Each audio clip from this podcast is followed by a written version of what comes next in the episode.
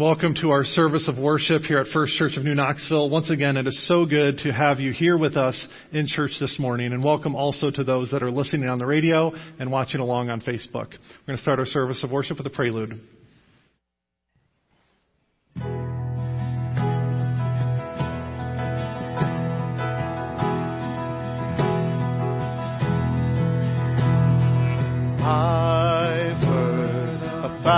Thousand stories of what they think you're like, but I've heard the tender whisper of a love in the dead of night, and you tell me that you're pleased and I'm I'm never alone.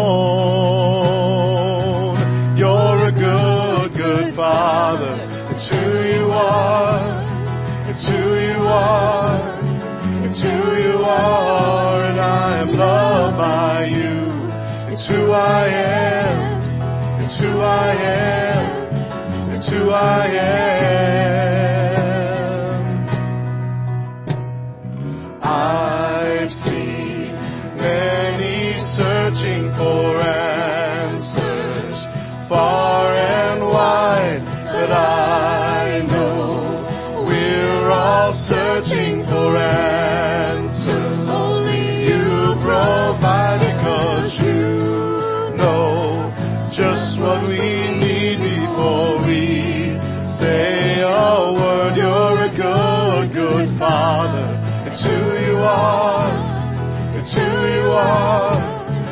Who you are, and I'm loved by you. It's who I am. It's who I am. It's who I am. You're a good, good father. It's who you are. It's who you are. It's who you are, and I'm loved by you. It's who I am. It's who I am. It's who I am. Are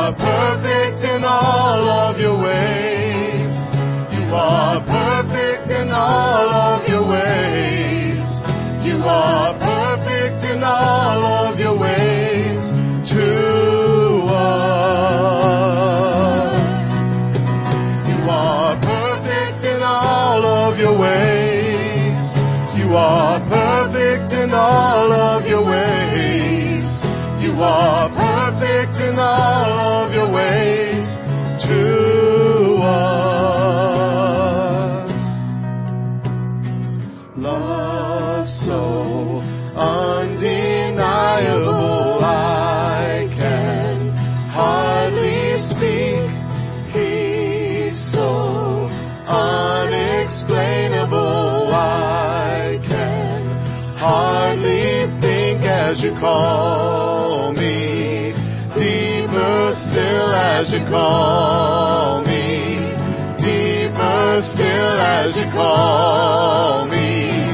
Deeper still into love. Love, love, love. You're a good, good father. It's who you are. It's who you are. It's who you are, and I am loved by you. I am. It's who I am. It's who I am. You're a good, good father. It's who you are. It's who you are. It's who you are, and I'm loved by you. It's who I am. It's who I am. It's who I am,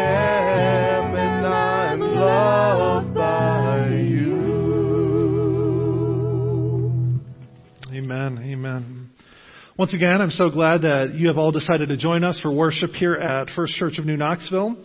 Uh, for those of you who are listening on the radio or watching on Facebook Live, you can find a copy of our bulletin on our church website at firstchurchnk.org. As we've been doing these last 11 or so weeks now, uh, we have been printing the lyrics to the music we're listening or we're singing this morning in the bulletin. So I encourage you, if you have not had a chance to do so, to pull that up and follow along with us. There are several announcements in the bulletin I want to highlight for us this morning. Uh, one is a, just an additional note about uh, the exterior doors of the church. Uh, as you know, we put out an announcement last week that we have begun to lock the, the doors during the week. Um, and the reason we are doing that is, again, to make sure that, that when we gather for worship on Sunday morning, that this place is clean, is sanitized. With everything going on, we just want to make sure we can ensure that environment um, as we gather as a church body to worship on Sunday mornings. Um, and so we have, uh, as you arrived this morning, you know, we've been encouraging you to use those two uh, entrances. Uh, but in case of emergency, all the doors are equipped with crash bars. They all, you can exit out any one of the doors of the church at any time. So in case there is an emergency, you can head to the closest exit and still find your way out. Um, I just want to, uh, we had some questions come up this week, and I just wanted to reassure you all that, that though those exterior doors are locked, any one of them can still be used as an exit at any time. A um, couple other things that I want to highlight for us this morning. Uh, junior and senior high youth group are having a cookout at Pastor Torrey's house on Tuesday, June 2nd from 6:30 to 8. Uh, this is the first time that they're they're gathering together again uh, as as a youth group since this coronavirus pandemic began, and so it's going to be a great opportunity to uh, to gather, to fellowship. Um, they are going to be you know outside. Uh, they're going to be doing you know social distancing and everything as well. So um, I just encourage you if you're part of the youth group here at First Church, even if you haven't been active in youth group and would like to come, it's a great opportunity to reconnect and spend some time with with fellow students. Um, one other note, as a couple other notes. Uh, the director of music job opening uh, is available. The information is available at the info center here in the church. There's also copies you can find on our website. Uh, today is uh, Eric Hirschfeld's last official day as, as our director of music here at the church, and we're going to be honoring him later on in the service. But uh, for those that are interested, you can find information about that job opening, uh, hard copies at the info center as well as on our church website. Uh, one other sad note I do want to uh, re- to share with you this morning is that Pastor Torrey uh, and I met with Pastor Dennis from the Methodist Church this past week to discuss our uh, plans for Vacation Bible School this summer. As you know, we originally were supposed to have it uh, this week. It was supposed to start tomorrow, of all times, um, and and we months ago decided that obviously the first part of June was not going to work with everything going on. We potentially uh, we had uh, postponed it for potential dates in the middle of July. But this week we uh, met and decided that it was in the best interest of, uh, for health and safety of our of our kids, of our volunteers, as well as the families and the community as a whole, that we that we can't that we do not move forward with VBS this year. I know it's uh, it's a disappointment. It's it's a disappointment for me as well as I know for many families that have been uh, so involved in that over the years. But we feel like uh, with with the current restrictions that are in place and everything that would need to be done to ensure a safe healthy environment for our kids uh, that it was just a, too far of a task for us to, to be able to do. So uh, we are uh, canceling Vacation Bible School for this summer, um, but keep, be on the lookout for other activities, other ways that we can still engage our community and, and fellowship with the, with the Methodist Church uh, throughout the summer. We're working on some plans for that. So. Uh, this time, I do want to invite forward Pastor Tori. She's going to share our call to worship with us this morning. Please stand for our call to worship this morning. Our um, call to worship comes from Psalm 147, verses 1 through 12. Praise the Lord. How good it is to sing praises to our God. How pleasant and fitting to praise Him. The Lord builds up Jerusalem. He gathers the exiles of Israel. He heals the brokenhearted and binds up their wounds. He determines the number of stars and calls them each by name. Great is the Lord and mighty in power. His understanding has no limits. The Lord sustains the humble, but casts the wicked to the ground. Sing to the Lord with grateful praise. Make music to our God on the harp. He covers the sky with clouds. He supplies the earth with rain and makes grass grow on the hills. He provides food for the cattle and for the young ravens when they call. His pleasure is not in the strength of the horse, nor in the, his delight in the legs of the warrior. The Lord delights in those who fear him, who put his hope in his unfailing love. Extol the Lord, Jerusalem. Praise your God, Zion. Now, if you'll remain standing for our first hymn, How Great Thou, thou Art, hymn number four.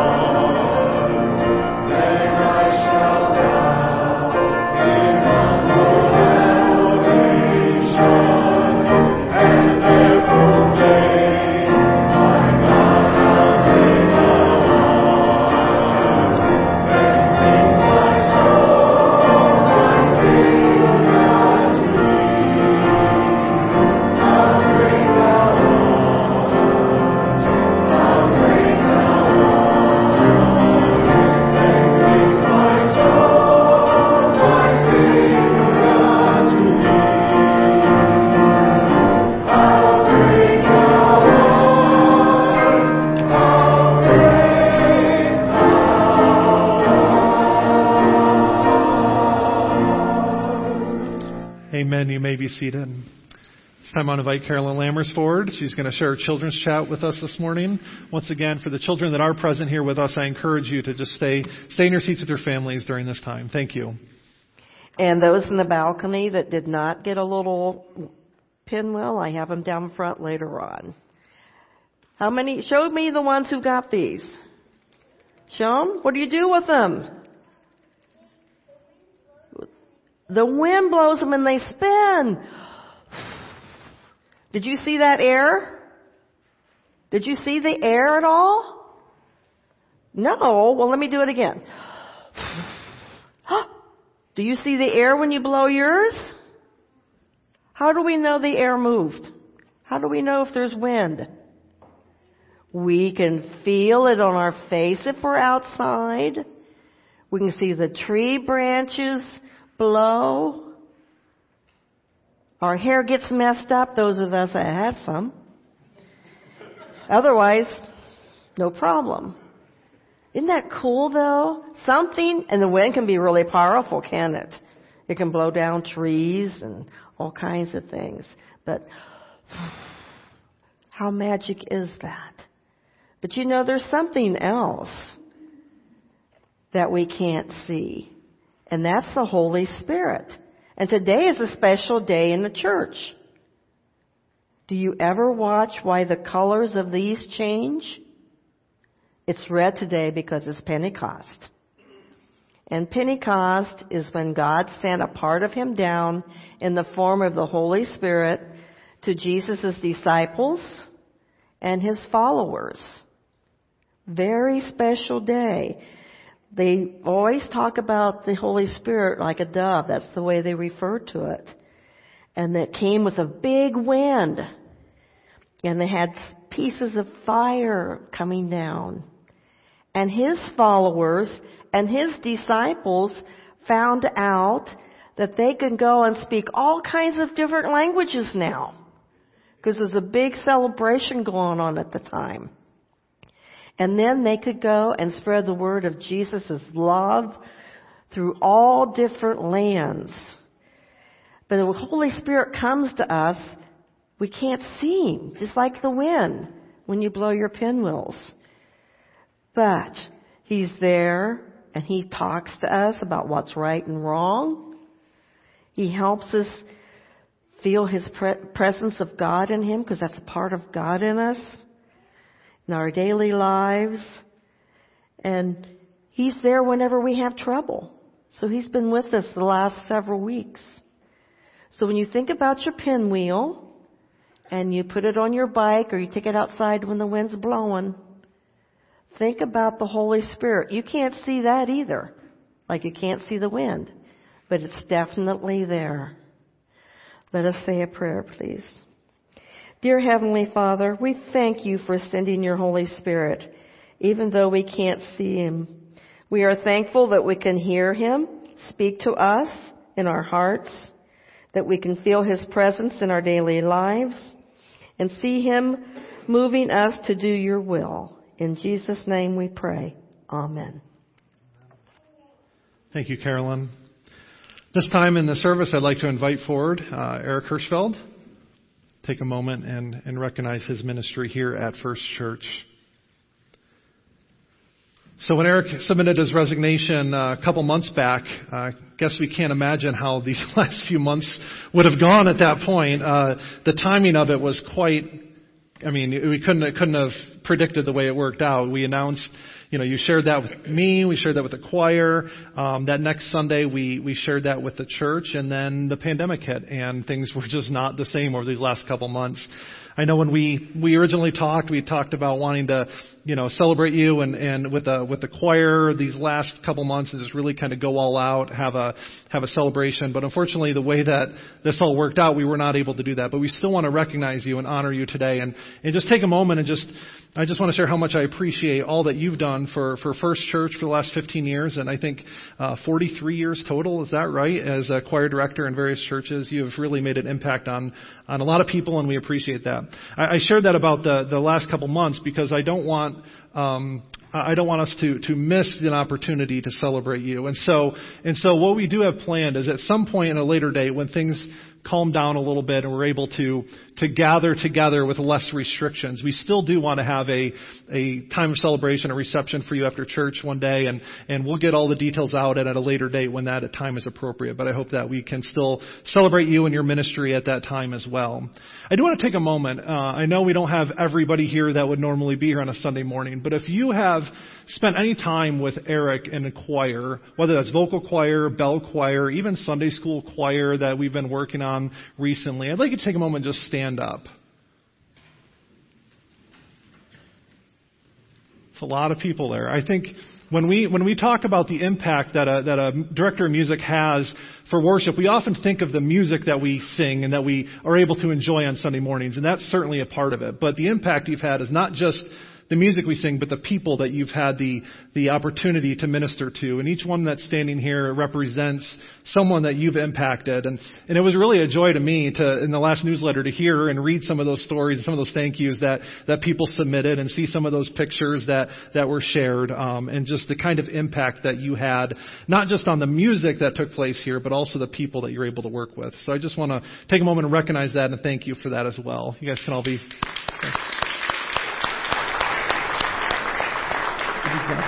Can you turn the mic on? Hold on one second. Um, all you, all of you singers out there, thank you so much. It has been a joy and a pleasure to work with you. All you ringers, um, dittos. We had a lot of fun.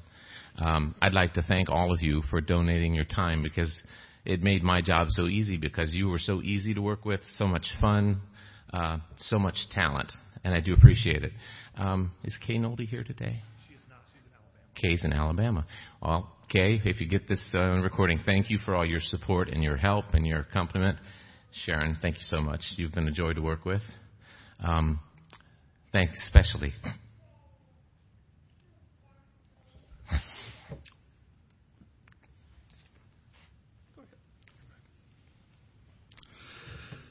It's not easy. It's not easy. special thanks to my lovely wife and my children. Um, Jay? You're good. It's all right. I have more to say. I really do. we understand. We understand. Um, you know, your ministry impact, like I said before, was not just on the music that we're able to sing together, although that was, of course, a blessing, but also on the people that you were able to work with.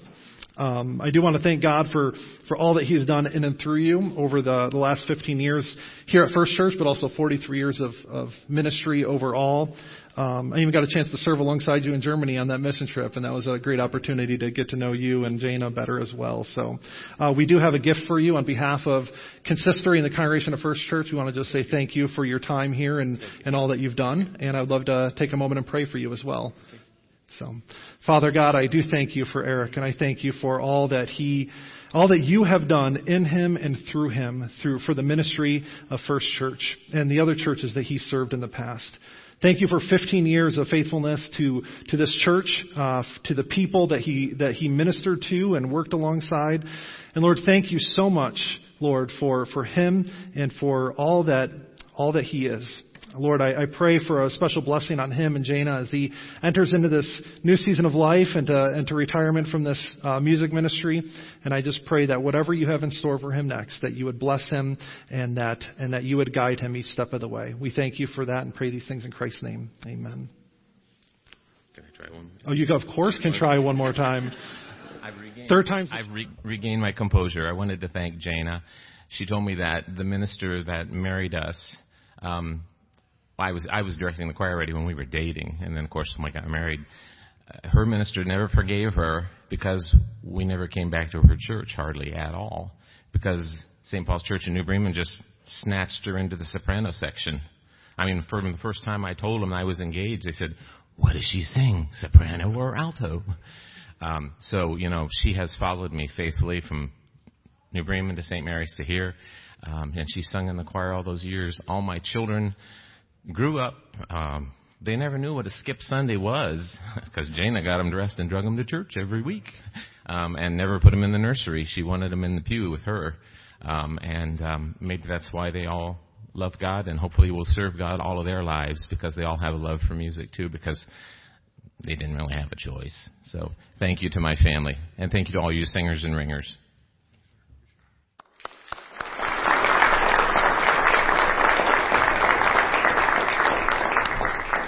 As we go to the Lord in prayer together again, I just want to take a moment and remind you that you are still able to give. Uh, our offering this morning goes to support our radio ministry, and what a blessing the radio ministry has been over the last, I mean, over the decades that we have had that, but especially over the last uh, couple months as we've had to really rely on that to continue to worship together. So the designated offering today is going to support the radio ministry. You can give as you exit the building today, and you can always, of course, give online as well. Let's take a moment and pray together. Father God, we do thank you and give you all the praise and glory. Uh, Lord, we thank you for the way that you call people and the way that you work through people, Lord, to make an impact for your kingdom. Again, we thank you for Eric and thank you for his ministry here at First Church. Lord, we, we do lift up our, our community, our nation, our world. Lord, there's a lot of people that are still hurting, a lot of uh, a lot of needs that need to be met. And so we ask, Lord, in all things that you would provide for your people, that, and that you would use your people, Lord, to be a blessing to those that you have surrounded us with. And so we pray all these things in the name of Jesus, who taught us to pray, saying, Our Father, who art in heaven, hallowed be thy name. Thy kingdom come, thy will be done, on earth as it is in heaven. Give us this day our daily bread, and forgive us our debts as we forgive our debtors and lead us not into temptation, but deliver us from evil. For thine is the kingdom, the power, and the glory forever. Amen. Amen. Let's stand and let's continue to sing about God's goodness and his love. The song is How Deep the Father's Love for Us.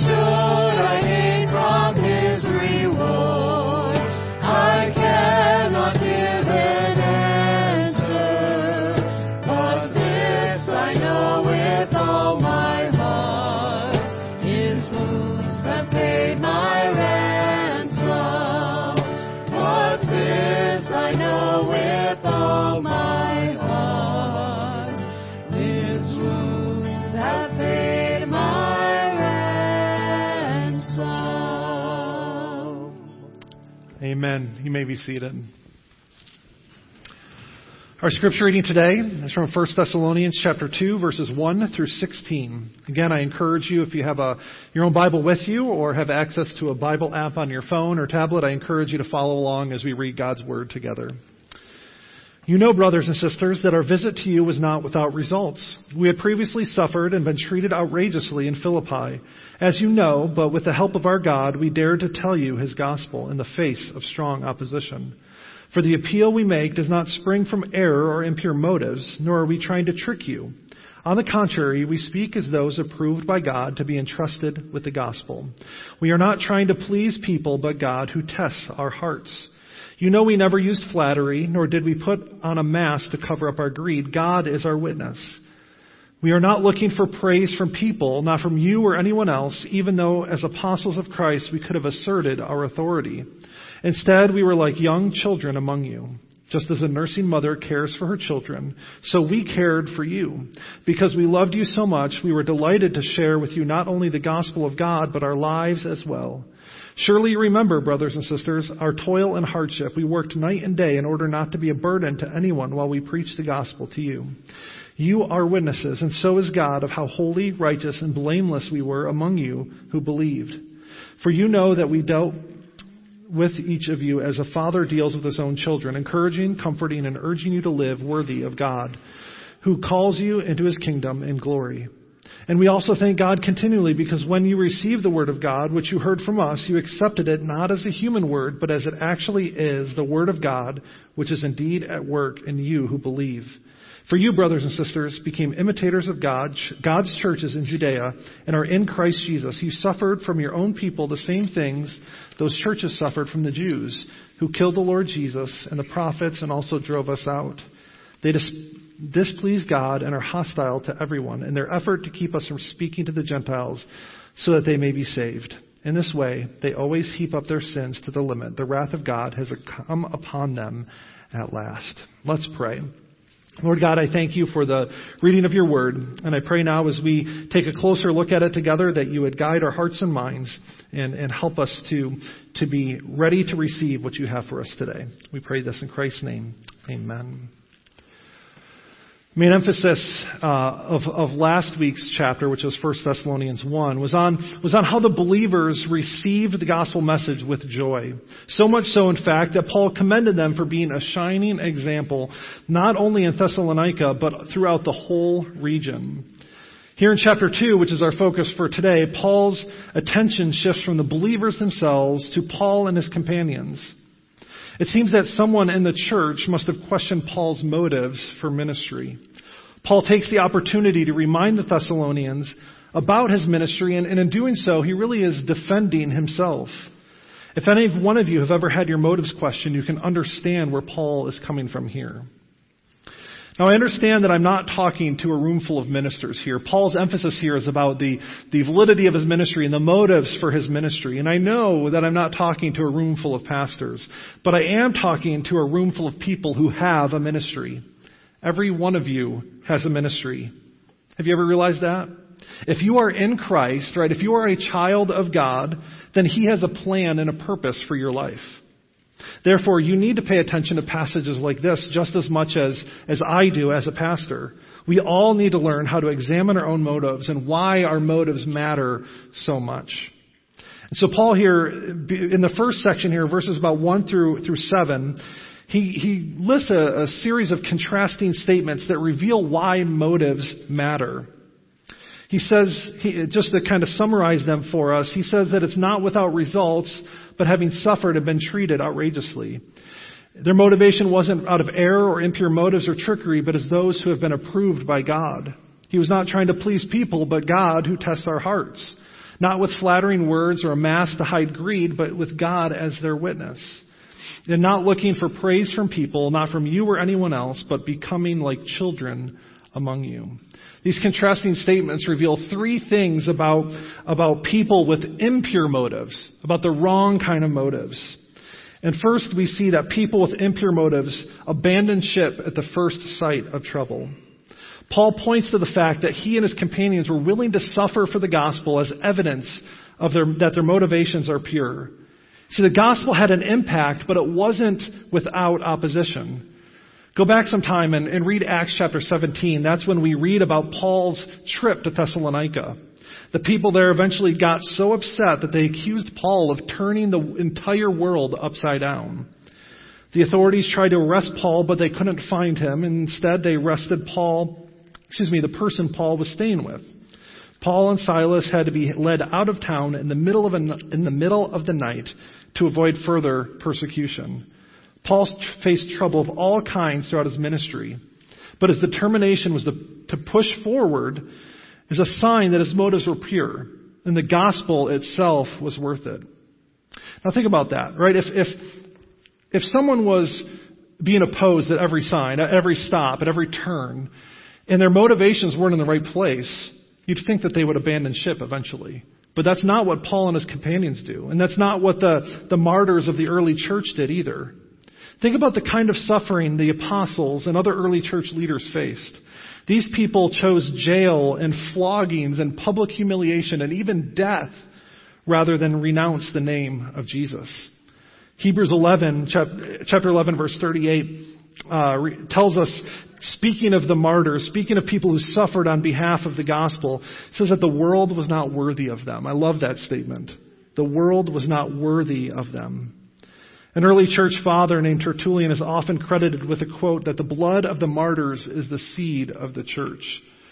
You see, their willingness to not back down, even in the face of opposition, even in the face of persecution, was just proof that what they were doing was, was, was good and pure, right? That, that they desired to see the gospel spread more than, than out of a, more than a concern for their own safety or their own well-being. But someone with impure motives is going to jump ship at the first sign of trouble. Number two, a person with impure motives are, they're in it for their own personal gain. They're in it for their own personal gain. Paul reminds the Thessalonians that he did not bring the gospel in order to trick them or to use it as a cover up for their greed. Too many so-called Christian leaders have tried to use the gospel as a way to make a quick buck. They try to take advantage of people in difficult situations, and unfortunately, many of them succeed. When Paul wrote to the Corinthian church, he told them in 2 Corinthians chapter 2 verse 17, he said, unlike so many, we do not peddle the word of God for profit. On the contrary, in Christ, we speak before God with sincerity as those sent from God. It was common in Paul's day uh, just as it was common in Paul's day, just as now, to see people trying to profit from the gospel. Reflecting on this passage, one commentator, commentator described how the ancient world was full of traveling philosophers and teachers. Right? They would travel in town, into a new town, promote a new teaching, and stick around just long enough to pass the collection plate. As soon as they had money in hand, they would leave town in the middle of the night, never to be heard from again. There are plenty of examples today of people who claim to be Christian ministers that fit this bill as well. Right? I'm sure we've all seen our fair share of, of televangelists who claim to be uh, to be trying to, to spread the gospel. Right? But more often than not, right, these people that you can tell that they are they're being deceptive because the first thing they'll tell you is just to send them money, right, in order for to receive God's blessing. And if you ever come across someone who tells you that you must pay up in order to receive blessings from God, run in the opposite direction. Because that's just an indication that they're in it with impure motives for their own personal gain rather than truly a desire to see the gospel spread. When I was in college, a friend of mine would, would stay up at night and, and flip around channels, and, you, and every once in a while you'd find one of those these televangelists that would be be trying to get people to send money in uh, for blessings, and and he had a habit of calling into these people and giving them not his information but a friend of his. And one time I was the lucky recipient of a letter in the mail from a ministry that had gotten my name and address from my friend, and so just just because I wanted to see what was in there. I opened the envelope and inside was this letter describing how I could get whatever I wanted from God. I could receive His blessing in whatever form I wanted to do. All I had to do was take this prayer rug, which was literally just a printed out picture of an oriental rug. I was supposed to unfold it, lay it on the ground, pray over it, and ask God for whatever I wanted. Take that rug, fold it back up, with some cash in the envelope and send it right back to him. And once I did that, I would receive a blessing from God. Right? People that were operate, do you see how deceptive that is? Do you see how manipulating that can be? Especially to someone who's desperate.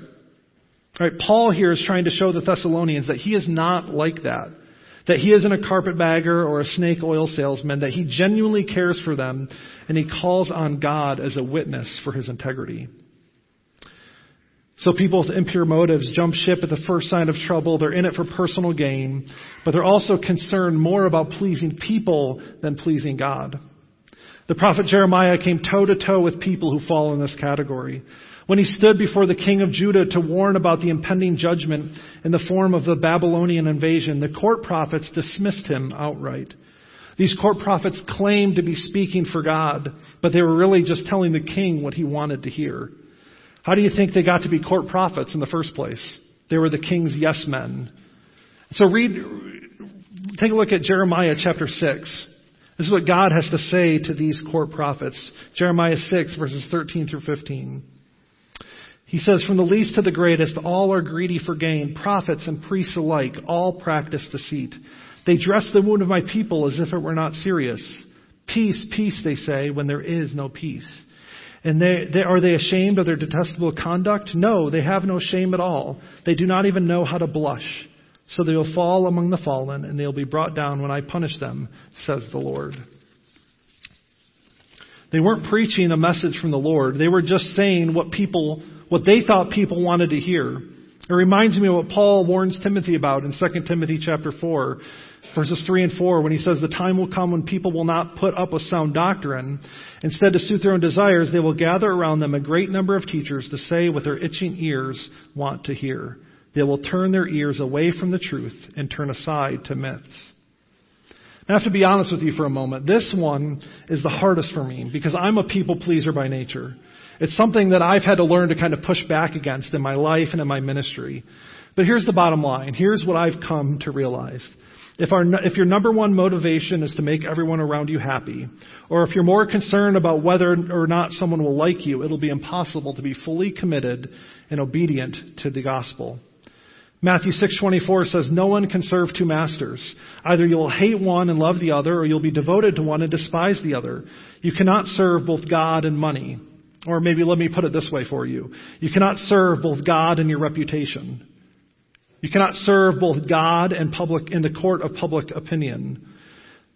You cannot serve both God and your social status. There'll be moments when the truth of the gospel runs counter to the prevailing wisdom in this world. There'll be moments when following Jesus will be unpopular and it may cost you something. And so you have to ask yourself, am I more concerned with pleasing people or with pleasing God? And you don't, and you can't wait until you're in the moment to decide what you're going to do. Because by then it'll be too late. When I was a youth pastor, I always told my kids that you need to decide now how you're going to react when confronted with a hard decision. Decide now what you're going to do when you're at a friend's house and you're offered drugs or alcohol. Decide what to do now when, when you are going, what you're going to do when you find yourself alone with a boyfriend or girlfriend and your parents are gone. But let me, let me update this idea here a little bit for you, for the adults in the room. You have to decide now what you're going to do when you're offered a way to cut some corners at work in order to make a few extra bucks. You need to decide what you're going to do now when your friends or family make racist or sexist or other, some other indecent comments about certain groups of people. Decide now the kind of person that you want to be in those situations. Because if your main concern is with pleasing them rather than God, you're certainly going to fail. So we see here that Paul describes some, some impure motives and what they look like, what they look like, and he's, he's pushing back against us and saying, this isn't me. And then he goes on in the second section of our scripture today, verses 7 through 12, to describe what that pure motives, when your heart is in the right place, what that looks like. And it leads ultimately to genuine care of others. And there's three things I want to highlight from this section as well. First is that, is that pure motives, genuine care for others leads to a shared life. Paul compares his relationship with the Thessalonians as that of a mother and a child. He not only shared the gospel with them, he not only told them the truth, but he also loved them and cared for them too. He taught them not as an outsider, not as, but as one who lived among them and shared his life with them. And so he, he, he calls them out here. He asks them to remember what his time spent there was like, how he lived and worked right alongside them. And why does Paul bring this up? Because when your motives are legit and when you genuinely care for others, you're going to invest in them. There's no better way to show God's love to another person than to pour into their life, to come alongside them in the highs and the lows and everything else in between. Think about this in terms of evangelism. Put yourself in an unbeliever's shoes. Would you be willing to listen to the gospel? Listen to someone you've never met share the gospel? When I was in college, I waited tables for a few years at Red Lobster. And I hate to say this now, but Sundays were the absolute worst day to work. You worked, as, as we actually had a saying about it with uh, the other servers, uh, that about Sunday afternoon shifts, you worked twice as hard for half the tips. Anyways, I was I was working one Sunday afternoon, and one of my tables had was a family that had obviously just come from church, uh, and and they were sitting down and sharing a meal, and they were they were so nice, they were so polite, everything went smoothly. Uh, they they paid their bill, and and and uh, the book was left on the table, and I was just kind of waiting around, waiting them for, for them to get up and go, so I could bust the table and prepare it for the next next customer. And so as I went over after they left, I stacked up the dirty plates. I, I picked up the receipt book that was left on the table. And in the place where people usually leave a tip, they left a gospel tract. You guys know what I'm talking about. The little pamphlets that talk about heaven and hell and, and explain the grace of God. But it didn't do much to supplement my $2.14 an hour I was making as a server at Red Lobster. As a believer, I was offended, right? But I was relieved that it happened to me and not one of my coworkers that, that were not believers at the time. Right? While, while the truth laid out in the gospel tract was technically true, it was not communicated in a way that was going to elicit positive change in a person's life. In fact, it may have had the exact opposite effect than what it was intended. Now, a side note here, and I'm not, this is not meant to be one of the main points of the sermon, but if you're going to go out to lunch after church today, please tip well. Your servers know that you just came from church and they understand that, and it really does go a long way to make a difference.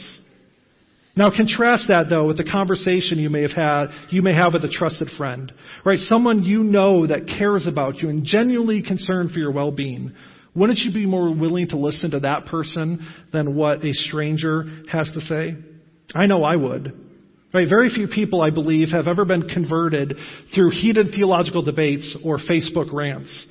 But I've heard plenty of testimonies about how the gospel took root in the life of a person because a believer genuinely cared for them over a long period of time. Right? There's no replacement for in-person, life-on-life connections. And God has a habit of using those relationships to bring truth into a person's life. Second thing Paul says here is that these, that in that shared life together, as he poured out his life into these Thessalonian believers, that they were also examples of godly living. Paul goes on to say that while they lived among the Thessalonians, loving and caring for them like a mother would, he also gave them an example to follow. Verse 10 says, You are witnesses, and so is God, of how holy, righteous, and blameless you were among those who believed. Sometimes our words are not enough. Right? We can speak the truth, but we also need to live the truth. If we desire to share the gospel, see the gospel spread, if we desire to see God's kingdom come in this world, right, we need to genuinely care for those around us. We need to walk, talk the talk and walk the walk. 1 Peter 2, 11 through 12 says, Dear friends, I urge you, as foreigners and exiles, to abstain from sinful desires that wage war against your soul. Live such good lives among the pagans that though they accuse you of doing wrong, they may see your good deeds and glorify God on the day that He visits. I love that statement. People can disagree with what you have to say. They can argue your theology until they're blue in the face. But I believe it's impossible to argue against a life that's devoted, devoted fully to loving God and loving your neighbor as yourself. There's no case, no argument against that sort of life. And so Paul, uh, so, so pure motives, genuine care for others lives to examples of godly living, but it also encourages others to do the same. You can find the last example of genuine care that Paul describes in this passage in verses 11 through 13. Bringing this parenting analogy full circle, Paul describes himself as a father who cares for his children, a father who encourages, comforts, and urges his children to live a life worthy of God. He shared his life with them. He set an example for them, and now he's asking them to follow suit. If you genuinely care for someone, You want the best for them, right? That's, that's what it means to care for someone. But not the best as defined by our culture, and not even the best that are defined that we, as we define it ourselves. Seeking the best for someone means seeking God's best for them. It's wanting them to genuinely know and experience the gospel, the life changing grace of God for themselves. I mean, think about it. How much, how much do you have to hate someone to know the power of the death and resurrection of Christ for yourself and not be willing to share it with them? Right? True love of neighbor means not only caring for their physical well-being, but their spiritual well-being also. That brings us to the last few verses of this passage. And, and to be completely honest, I was, I was up a little bit late last night thinking about how to close this out. When I first planned out the sermon, I was going to take these closing verses and talk about the opposition we may face when we try to live out this kind of this kind of ministry, right? Living out what it means to to uh, have those pure motives, have a heart in the right place, and, and pouring your lives out for other people. That even when our motive is right, in the right place, even when we demonstrate genuine care through a shared life, live it out by example, and urge others to do the same, we may still face opposition. That's what Paul experienced. That's evidently, evidently what the Thessalonians experienced as well. Paul says they suffered at the hands of their own people in much the same way that the other churches suffered at the hands of the Jews. It's true. It's likely the case that we will experience pushback. The same kind of pushback that Jesus suffered, and he was perfect after all. Why should we expect anything less? This is true, but I want to take the sermon today. I want to close the sermon today by looking at these words from a different angle. Unfortunately, this passage and others like it have been used throughout history as a justification for violence against Jewish people. Paul is talking about specific instances of opposition from specific groups of people, yet these passages have been ripped out of their context in order to justify inexcusable horrors and horrific violence. It is easy to name the Holocaust as an example, but that's not the, that's just one of many instances over the centuries. Unfortunately, God's word has been abused to justify all sorts of terrible things, and slavery in the United States is yet another example. The Bible was once used as justification for elevating one racial group, mainly whites of European descent, over all others, all the while pointing at passages like this to justify their actions. See, the events of the last couple of weeks have often, have once again highlighted the racial tensions that exist in our country. They are impossible to deny. Like many of you, I watched a video uh, this week of a black man named George Floyd choked to death when a police officer knelt on his neck for nine minutes. And before that, I heard the story of Breonna Taylor, a black woman who was shot and killed by police in her own home when they raided the wrong apartment. And before that, I saw the video of Ahmaud Arbery, a black man who was shot and killed by two white men during a so-called citizen's arrest when there was no apparent, when the only apparent crime that he was committing was jogging through the neighborhood. And before that, countless others. I don't know about you, but it makes me sick to hear these stories again and again and again. It really does break my heart. And why am I sharing this with you today? Why do I bring this up? Today, today is Pentecost. This is the day when we remember the birth of the Christian church. We remember how God sent His Holy Spirit down upon the believers in the upper room, and they began to praise God. Peter went outside and he preached the first sermon. And while this was all happening, there were people gathered there from all over the known world. They were in Jerusalem to celebrate this very festival. And they all heard Peter and the other apostles speaking in their own language. And it says in Act 2, Acts 2 that many of them that day believed. 3,000 people were saved. You see, from day one, the Church of God was a multi-ethnic, multi-racial, multi-national body of believers always has been, and always will be. In fact, when we get a picture of the church triumphant in Revelation 7 9, they are described as a great multitude that no one could count from every nation, tribe, people, and language, standing before the, standing before the throne and before the Lamb. If we want to be the church that God has called us to be, if we want to be the church as it was on the day of Pentecost and as it will be in the book of Revelation, we must be willing to love and care for all of our neighbors, especially those whose skin color is different than ours and who have very different experiences from us. See, all people, Christian and non Christian alike, were created in God's image and are worthy of dignity and respect. Period. Full stop. If we truly desire to live for Christ, if we want to see His kingdom come and His will be done, if our motives are pure, and we want to genuinely care for all people, we must seek out their well-being. And as scripture, as Jesus puts it pretty clearly in the story of the Good Samaritan, we don't get to pick and choose who our neighbor is. Our neighbor is anyone we find or we encounter who's in need. And over the last couple days, cities across our country, including Columbus, have been devastated by riots and looting. This is certainly not the answer. I am not here saying that that is a good and, and, and uh, beneficial course of action. Violence and threat and violence and theft aren't going to solve any problems. But you know what else is wrong? Sitting by silently as we see injustice after injustice take place in our society. Being unwilling to speak up for people of color experiencing the reality of racism because it's too inconvenient for us to do so. You see, we must speak up even when it seems like it doesn't affect us because it really does.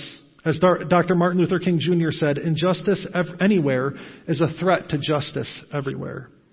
It doesn't do us any good to swing too far in the other way either and demonize entire groups of people like police officers, elected officials, or entire political parties. Right? right? It doesn't do us any good to, to just div- further divide the gap there. There are so many good police officers, so many good elected officials, so many good in both political parties that are trying to do what they think is best. Remember, as Paul teaches us in Ephesians chapter 6 verse 12, our struggle is not against flesh and blood, but against the rulers, against the authorities, against the powers of this dark world, and against the spiritual forces of evil in the heavenly realms. So as we close out today talking about what it means to have pure motives, what it means to truly and genuinely care for our neighbor, let's pray that God would give us opportunities to bring the light of the gospel into this dark world.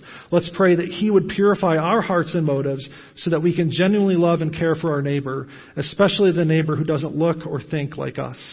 And let's pray, as Amos says, to let justice roll on like a river and righteousness like a never failing stream. Let's pray.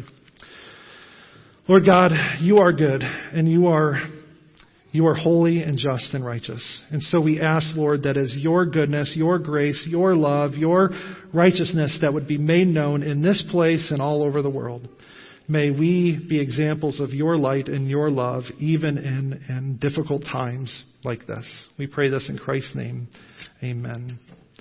As we stand, let's sing this reminder that we are all, in fact, God's people. Number 283 in your hymnals. The words are in your bulletin.